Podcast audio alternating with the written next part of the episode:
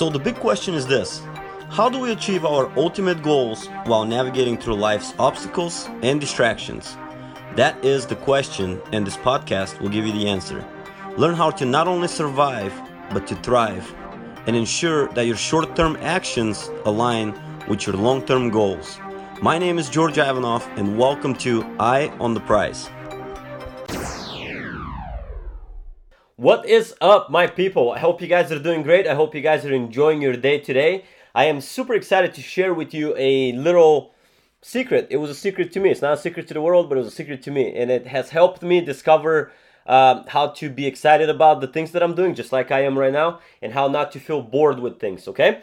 Now, why do some people end up burning out in sports, in athletics, right? In athletics, in business, in life? Why do people burn out? And why are some people so excited and they're thriving in whatever they're doing, okay? I asked that question myself years ago, and I started immersing in this topic and started studying and figuring out what it was, why was it, okay? And I ran into a guy that's his name is Carl Jung. Now, he is a legend, right? He's a legend in the field of psychology. He has discovered the analytical psychology, and he is just a legend, right? So what I found from him is a study that he talks about being in the state, the mental state of flow. And what does that mean? Now, he explains it this way. There's two things that we have to look into. One, first is the challenge at which we're currently working on, how challenging it is. Is it a low level of challenge or is it a high level of challenge? And the second thing is your skill set, our skill.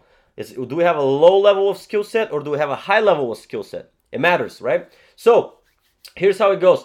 If you have a low skill set with low challenge, you're in an apathy, okay? You're not interested in what you're doing. You are, you just don't care. You're not interested in whatever that you're doing. You're not immersed in the topic or in the task that you're working on, okay?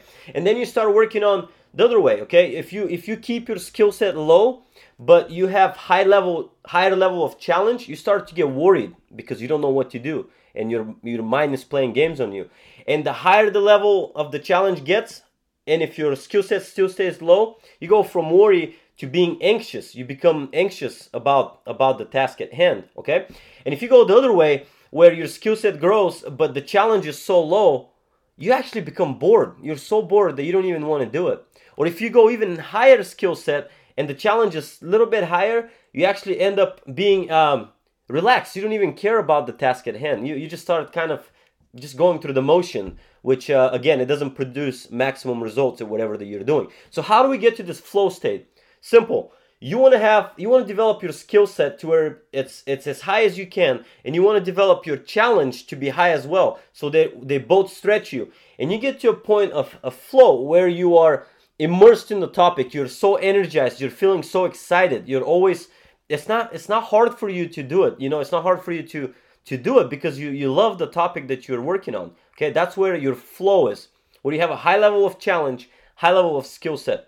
So if you're lacking, if you're bored at work or if you're bored at your sports or if you're bored at whatever that you're doing, that means that your skill set is actually higher than your challenge. You must challenge yourself a little bit more so you can find that happiness, that you can find that flow. Okay, and if you're feeling worried in any point of your life, whether it's, you know, relationships, whether it's in your sports, whether it's in school, whatever it may be, if you're feeling worried or anxious, right, then you need to learn, you need to immerse yourself and study that topic so you develop higher skill set to where you get to that flow again, okay? I hope this helps you guys. I know it helped me find myself and figure out what was going on, why was I bored with one things and why was I worried about different things, and this helped me understand myself.